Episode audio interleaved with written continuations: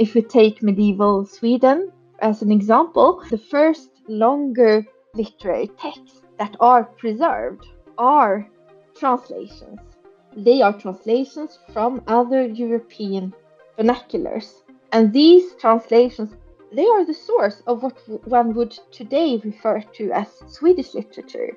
Very little, one could say, is born out of nothing, and translation is a very good example of that. So you start with adapting actually something else and then make it Swedish or make it your own?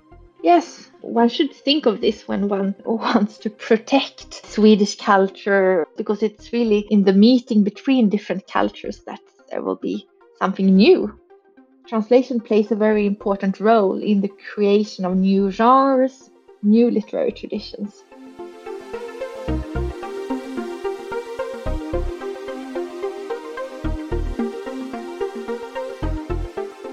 Welcome to SCAS Talks, a podcast by the Swedish Collegium for Advanced Study. My name is Nathalie von and this is the third episode about the study of language.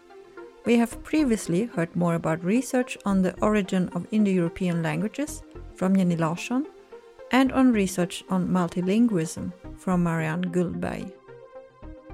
This time we are traveling to medieval times and we'll hear more about French literature from Sofia Lodén. Sofia Lodén is a researcher at Stockholm University and a Pro Futura Fellow here at SCAS.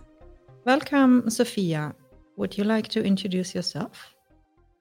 Thank you very much, Natalie. I'm very happy to participate in this podcast. So, as you said, my, my name is uh, Sofia Lodén, and I am a Pro Futura Fellow at the Swedish Collegium for Advanced Study in Uppsala, and then I also work as a researcher and teacher at the Department of Romance Studies and Classics at Stockholm University, where I teach French literature, French civilization.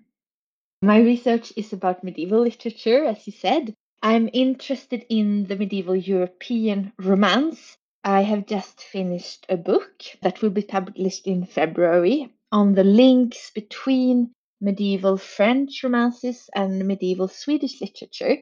I'm interested in how different kinds of stories linked to the courtly world were diffused in the whole of Europe through translations, adaptations, rewritings, and I believe that the, the circulation of romances contributed to the Europeanization of medieval culture.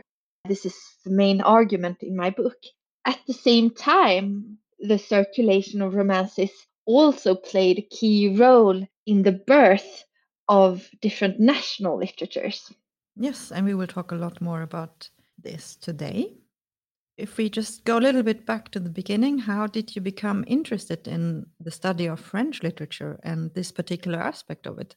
I liked French a lot at school already as I, I don't remember I was I think 12, 13 years old when I started studying French at school, and it was really my favorite. I don't know why, but I really did like French. And I continued to like French during high school. And then, when I had finished high school, I very much wanted to travel by myself, as I think many young people. And I signed up for the Erasmus program, which brought me to Poitiers, Poitiers in France where I studied French literature at the university. And Poitiers is a, a really lovely medieval town. And the university has a somewhat medieval profile too, with a number of prominent medievalists engaged as teachers. And um, I think that it was the course that I took on medieval literature in Poitiers that really opened up a new and exciting world to me at this time, I was extremely interested in all aspects of um, the French language. And the, the study of Old French had something very exotic about it, I must confess. It was, I mean, really fascinating to, to discover that I could actually understand and analyze this very old language. And then the literature that I read did not follow the same static rules that I uh, was used to. And that was another thing that I really found very interesting. And yet, I would say, I did recognize many things in this literature, in the literary universe of the medieval texts that I studied. I think I recognized the literary universe that I loved as a child, actually, mainly the fantasy world of uh, Narnia by C.S. Lewis, which was really one of my favorite reading experiences as a child. Yeah, I recognize this a lot because I was reading a lot as a young teenager, devouring books and uh, also this kind of genre fantasy and this medieval related themes. And uh, one of those books, or it's several volumes, was called The Once and Future King by T.H. White, which has the Arthurian um, romance as a base. It's a retold uh, King Arthur saga. And it was very exciting, I thought. Very interesting intrigues and things happening. A lot of uh, popular literature and also films are sort of based on this uh, caption of King Arthur, the Arthurian legend, and it fascinates the wide public. And why do you think that is? What is there that's so fascinating to so many people and can be the base for so many stories even nowadays? So I think the Arthurian stories are they are adventures and they are kind of medieval action and there is definitely a lot of suspense in them so that's a very important factor i don't think they have ever stopped fascinating they are also interesting because they mix descriptions of a sort of historical reality and historical ideals with marvelous aspects. Uh, and then they raise the really big questions in life about the role of nature versus culture, about the human condition, about love, King Arthur himself is he's also interesting. He's the figure who holds this whole legend together, but he's rather peripheral in most stories, in most Arthurian romances, whereas it is mainly his different knights who are explored more closely. The main intrigue with a knight searching for adventure is very open, malleable, which I think explains why the legend has survived for so long because it is possible. It is even easy to adapt it, to frame, to give it a new frame, to adapt it to new historical context, to new cultural context And now, in uh, one of your projects, you have looked a little bit at translation of the medieval literature, not only King Arthur, but also other books, stories. Can you tell us a little bit more about the translations? So translation is it's a very big theme for me. Almost everything i have worked on is linked to the question of translation and i of course i, I do think it is a very interesting theme on, on many levels. So translation uh, represents a meeting between languages cultures sometimes meeting between historical periods and it has to be understood in relation to the target culture uh, but it is also interesting as a means to approach the source culture, and it may help us to see the, the source in a new light. That is a very important finding for, for me. One could say that the translation both marks a, a kind of border and then functions as a, as a bridge. And in my ongoing research, I am interested in its role in the the Europeanization process of medieval culture when one text is translated into several languages. These different translations create new links between cultures. I think it's very interesting to remember that translations tend to play a crucial role in cultures with a more limited li- literary production. If we take medieval Sweden as an example, the first longer literary texts that are preserved are translations. They are translations from other European vernaculars. And these translations, they are the source of what one would today refer to as Swedish literature. Very little, one could say, is born out of nothing, and translation is a very good example of that. So you start with adapting actually something else and then make it Swedish or make it your own? Yes, uh, I think you should I mean, one should think of this when one wants to protect Swedish culture because it's really in the meeting between different cultures that there will be something new. Translation plays a very important role in the creation of new genres, new literary traditions. Not only in the Middle Ages, but very much so in the Middle Ages.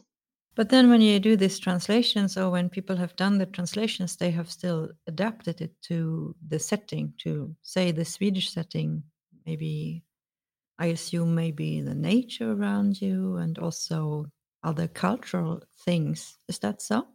That is absolutely so. So each translator will adapt his translation to the particular target culture. And in some uh, cases, these adaptations are very considerable. They are, I mean, the, the translation is not what we would call a translation today because the text is so different. And in other contexts, perhaps the, the translation will be very close to the source, depending on also the difference between the two cultures that the translation will try to, to bridge.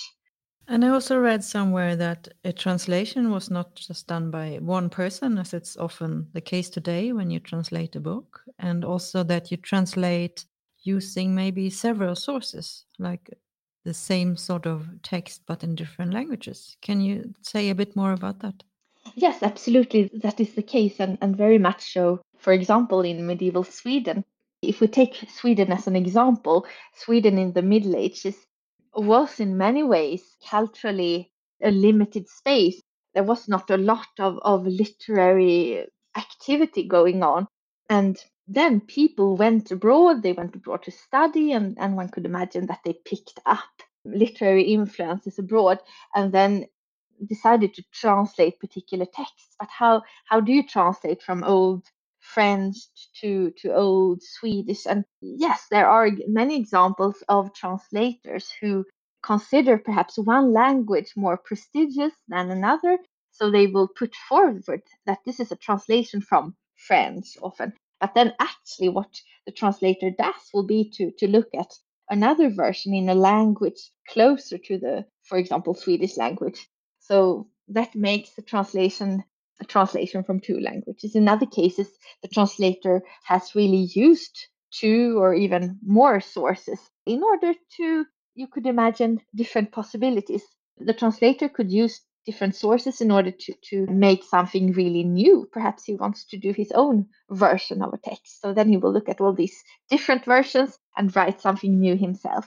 But it could also be that he really wants to understand one particular text and then uses other versions, other translations in order to, to understand the, the important source. That is what translators do today as well. So there are many different possibilities. Can you backtrack this, how this happened? It is very complicated. it is very complicated. It takes a lot of time. It was really what I did in my doctoral dissertation. But now in my research, I don't think that the question of sources is so interesting, to be very honest. I think the interesting thing, really, with studying translations is to, to consider uh, medieval literature in its very complex, diverse European tradition. That is what is interesting, to look at these texts together and to see in what ways different texts communicate with each other. Exactly. They communicate with each other and they say a lot about the society and the culture at the time, right? I mean, that's what you are studying in your project. So what what do they say about that time and and what was going on? Yes, it depends uh, really on the particular texts and context one uh, looks at. But in general, I think it is fascinating to what extent the, the different medieval European cultures were open to new influences and how literary texts rapidly circulated between different languages and uh, cultures.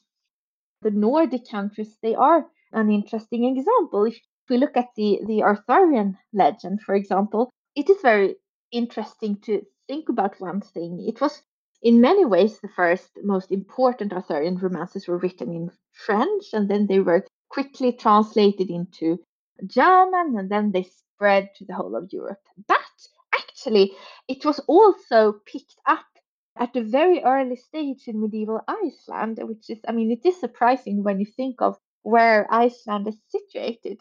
And then it was also picked up very early in Norway, even though the, the famous Icelandic sagas seem to reflect uh, an indigenous and unique literary tradition, it was not a completely isolated phenomenon. And recent scholarship has shown that the content of the Icelandic sagas to some extent is marked by the contact with the rest of Europe. The contact with Europe played a crucial role in the de- development of the Icelandic saga. I wouldn't say that it is the uh, medieval European romance is not it's not the source of the Icelandic saga, but there was much more contact that, than we tend to to believe. And now in your research, you look at uh, borders um, one of your projects is called Moving Borders and Landscapes in Arthurian Romance. What kind of borders is that? So there are many types of, of borders in my, my project. Translation is about transcending one type of border that interests me between languages, between cultures, historical periods. So in my, my ongoing project, I am also interested in borders in a more concrete sense, namely how borders between different landscapes are depicted in the Arthurian romance. So I, I study different descriptions of the uh, landscapes, such as uh, the forest, the garden, and, and the sea. And then I try to analyze what actually marks the borders between these different landscapes.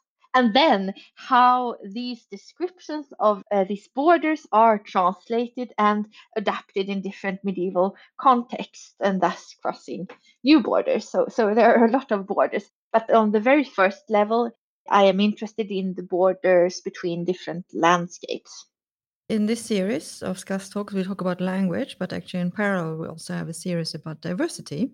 And um, I was just thinking about taking that angle a little bit in what way does the literature contribute to diversity? And since we now talk about borders and such, can it actually also achieve the opposite, strengthening or emphasizing cultural and also physical borders? In my research, I want to understand the, the mechanisms behind the Europeanization of medieval culture. As I said, when studying the, the pan European dimensions of medieval literature, it becomes clear that the medieval European culture, which was really becoming European during the Middle Ages, was marked by diversity. Uh, it was marked by diversity just as much as by, by unity. The cultural scene was much more dynamic than we tend to believe. Many different languages coexisted. You have spoken about multilingualism, I know, in this, podcast. It was also a very common thing in the Middle Ages. Languages did coexist, and also literary, different literary traditions existed at the same time. And translations did repeatedly inspire new textual traditions. And, and then, even though many of the first and most famous romances were written in French, translations of these French texts should not be considered as less important, or th- that is at least what I what I think. On the contrary, these translations of French romances they may cast new light on the French tradition, and together with the French texts, the, the translations form a uh, purely European genre, which is marked by the diversity of medieval culture. Can you make any parallels to today? We talk about European culture and unity and the influence of different literatures on each other. So this is a little bit outside of your topic, but can you see anything that is like that today? I could see that sometimes I think there is a lack of interest in cultures from abroad, or that we tend to forget the importance of, of translation to be curious and to, to try to understand, to read other cultures. I, I would like to, to see more of that. There has been a lot of discussions about um, children and also yeah, young adults not learning enough language in school. Is that something you engage in also that discussion? Yes, of course. And I mean, I teach French at a Swedish university, and uh, I can see that very clearly. We have quite a lot of students who start to learn French and then they study at Stockholm University for six months or a year but then they they disappear and of course i everybody doesn't have to have a, to do a dissertation or to study french for five years but I don't know. I mean, we will not have enough teachers in the future, so schools will not be able to, to teach French anymore. And I know that this is not only the case of French, it is the case of many European languages at Swedish universities. I mean, this is a, a political question, and, and, and I hope that measures will be, be taken in order to improve the situation because I think it is quite serious when you think about the future. I hope that my children will be able to, to learn different foreign languages when they are 15 years old or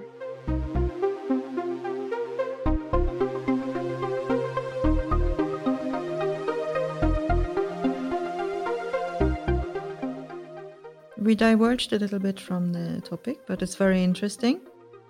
So, I was also thinking when we talk about translations, there is this term lost in translation.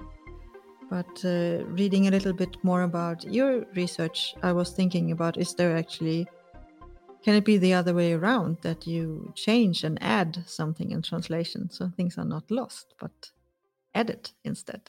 There are many things that are always lost in a, a translation, but in, in the medieval texts that I study and also in translations more generally, I think these omissions are they are interesting in their own right, since they say something about the translator's focus, the translator's preferences.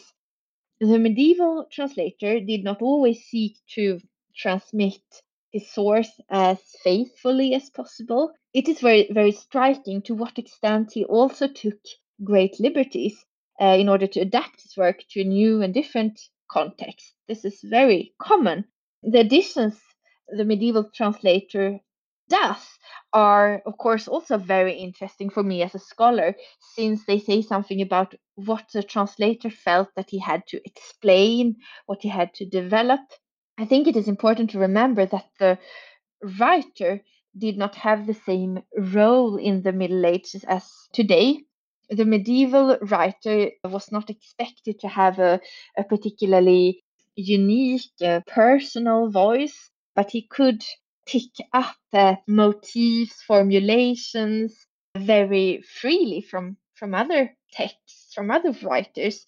It was actually part of being a good writer to, to connect to previous texts, to previous periods, to, to the antiquities, to, to previous medieval writers. And it is a later idea that uh, an author must be original. And this is linked, I think, to the role of the translator, because the medieval translator, in his turn, is also freer to, to modify and rewrite sources. Everything is more floating when you, you study medieval literature. And speaking of borders, one could say that the borders between a source text and its translation, uh, they were looser than today. That sounds very creative. Yes, it is. There is something in this openness and the, the, the, lack of rules and the lack of specific original that you have to protect. You didn't have that, and that meant also that ideas, ideals, formulations, they they could move in a, a very creative way. I think that is something that I really, I mean, that really not only fascinates me with medieval literature, but also something that I actually really like on a more personal level. There is an openness to picking up things from, from everywhere. It makes it a bit hard to study sometimes because you don't understand. I mean, as a modern reader, where things come from, it's very complicated to understand all these different layers. But it is, uh, I mean, when I think about the role of the medieval writer, I think it's a very nice one, actually. I mean, being a good writer is being someone who can communicate with the past, who can really use his colleagues and who doesn't have to be so unique, but who can actually rather put something very nice together. And that, I mean, the result is uh, more important than the personal voice.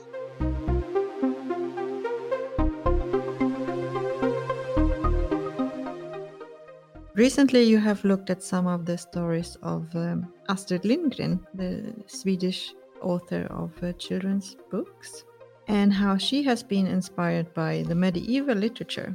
This sounds very exciting to me, of course. I'm one of the many who have read all her books and were very influenced by the books as a child and have read to my children and so on. So tell us more. I have loved working on Astrid Lindgren. It has really been very exciting. It started some time ago. I was asked by a colleague of mine to write something about how the Arthurian legend has been picked up in Swedish literature after the Middle Ages. And I didn't really know what to write. I've been, uh, I mean, working a lot on the, the medieval reception of, of the Arthurian legend in Sweden, but what should I write about the later context? And I realized at some point that if one compares to other countries with very, I mean, a great number of adaptations of, of uh, the Arthurian legend, there are relatively few Swedish texts that explicitly connect to the Arthurian legend. I mean, there are some, but it is very much unexplored. King Arthur is not a big, a big name in, in Swedish literature, I would say.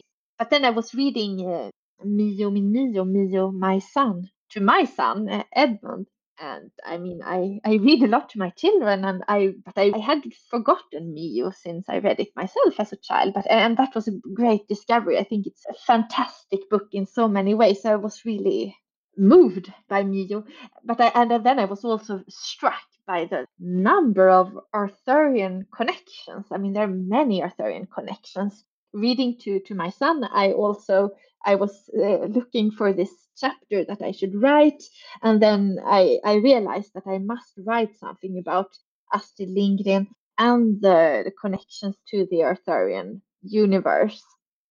Even though the, there are, I mean, very obvious connections between a number of, of texts by Astrid Lindgren and the Arthurian romance, I don't mean that Astrid Lindgren consciously uh, wanted to connect her work to King Arthur. I d- I don't think she did. I, I think she very well knew King Arthur. She knew about this, but th- this was not her main source of inspiration. Astrid Lindgren found inspiration in the tradition of fairy tales. She has said that herself. Fairy tales was really, I mean, that was her main source of influence.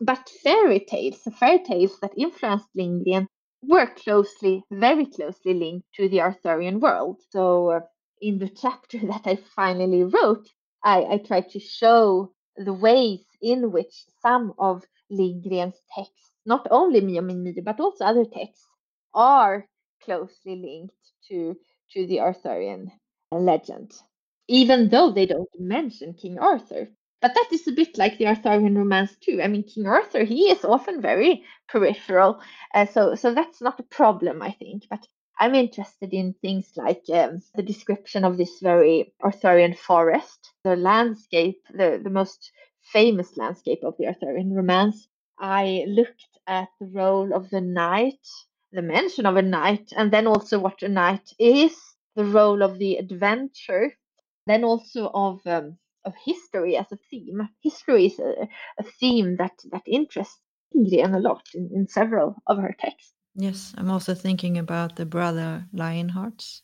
There, there is a lot about history in the brother uh, Lionhearts. Yes. So you find the Arthurian legend a little bit everywhere nowadays. Yes, and it, it says something about the impact impact of the Arthurian legend, the role that this legend played and, and continues to play in um, European culture.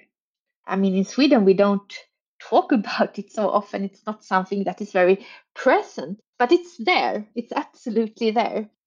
Interesting to see how things have evolved and also diverged and taken um, inspiration from each other.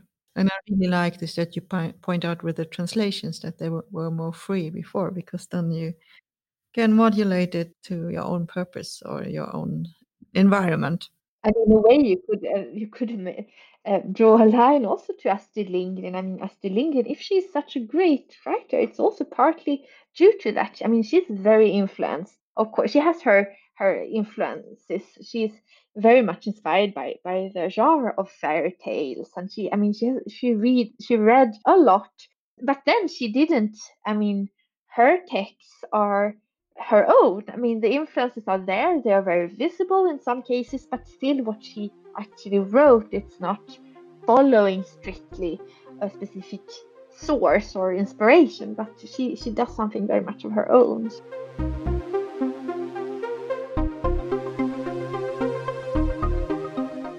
But let's talk a little bit about SCAS and different academic environments, because you have been yeah, you're in constant contact with France. You've also done part of your education there. But here at SCAS, you have been physically in the academic year of 2018 2019, if I understood correctly. How was that? How was being at the SCAS, and how did your research uh, benefit from this environment? It was a great uh, experience. I had just spent a year in, in Venice, in Italy, before coming to SCAS, and my experience in, in Venice was really quite something. I thought that I would it would be very difficult to match Venice, but SCAS did match Venice. SCAS offered an ideal research environment. I had the, the, the loveliest office that I could ever think of.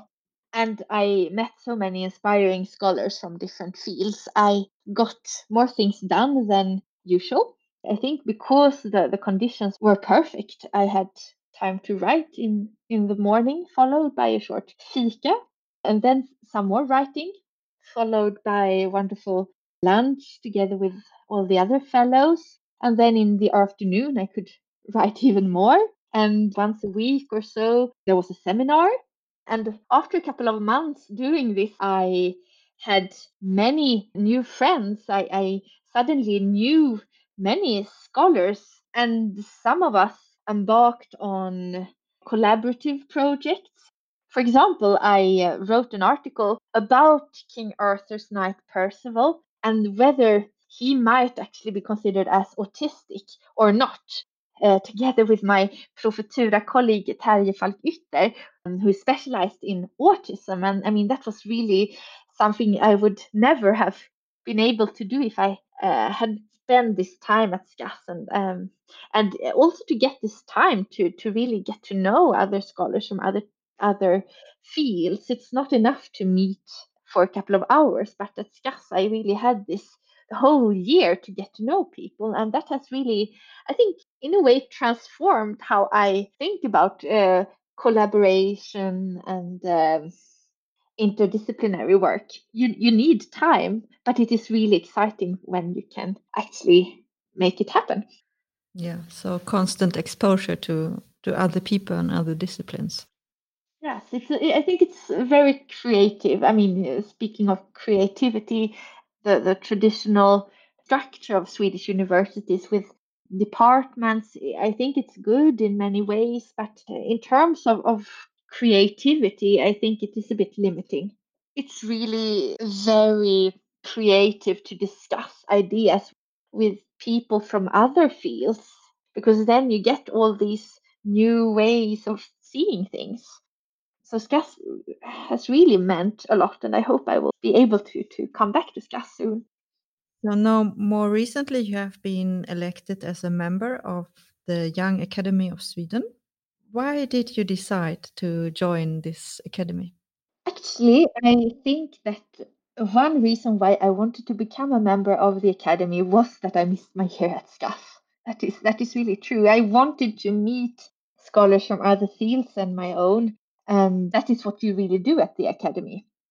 I I would like to build bridges between different disciplines and perhaps in particular between the humanities and the natural sciences. I mean, there, you could really talk about a crisis for modern languages, and I think you have to do something about this. And I, ha- I think one of the ways to, to go about it is to, to open up for new sorts of collaboration, and you also have to collaborate. And I think that the humanities need to, to engage in closer collaboration with the natural sciences and social sciences and then I, I am also interested in uh, reaching out to children and to, to young people, but really to children and discuss research.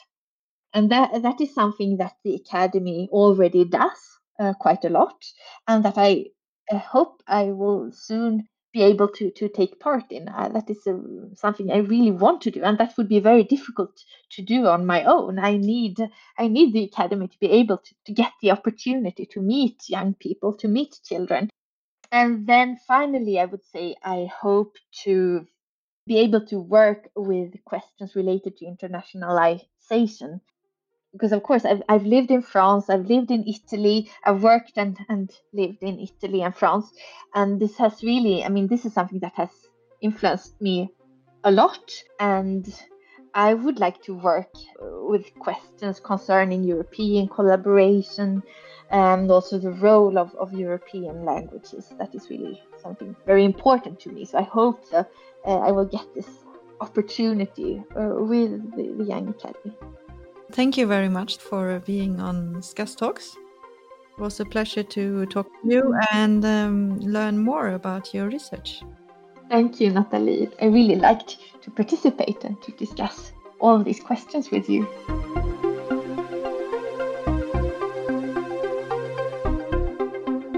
And thank you for listening to SCAS Talks, a podcast from the Swedish Collegium for Advanced Study.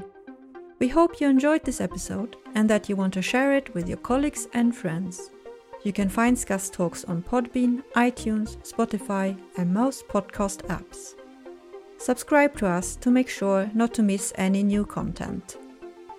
This episode concludes our theme on the study on languages.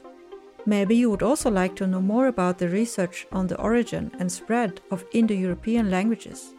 In that case, you should listen to episode number 4 where I talk to Jenny Larsson about the multidisciplinary project LAMP. Or maybe you are like me, one of the many people who live and work with multiple languages every day.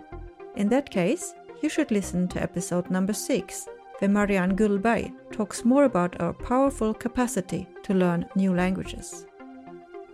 The next episode of SCAS Talks will be on the topic of diversity again, with Benjamin Madley as a guest we will talk about some of the history of the Native Americans in California and his book, An American Genocide The United States and the California Indian Catastrophe. We hope that you want to join us then as well. Bye for now.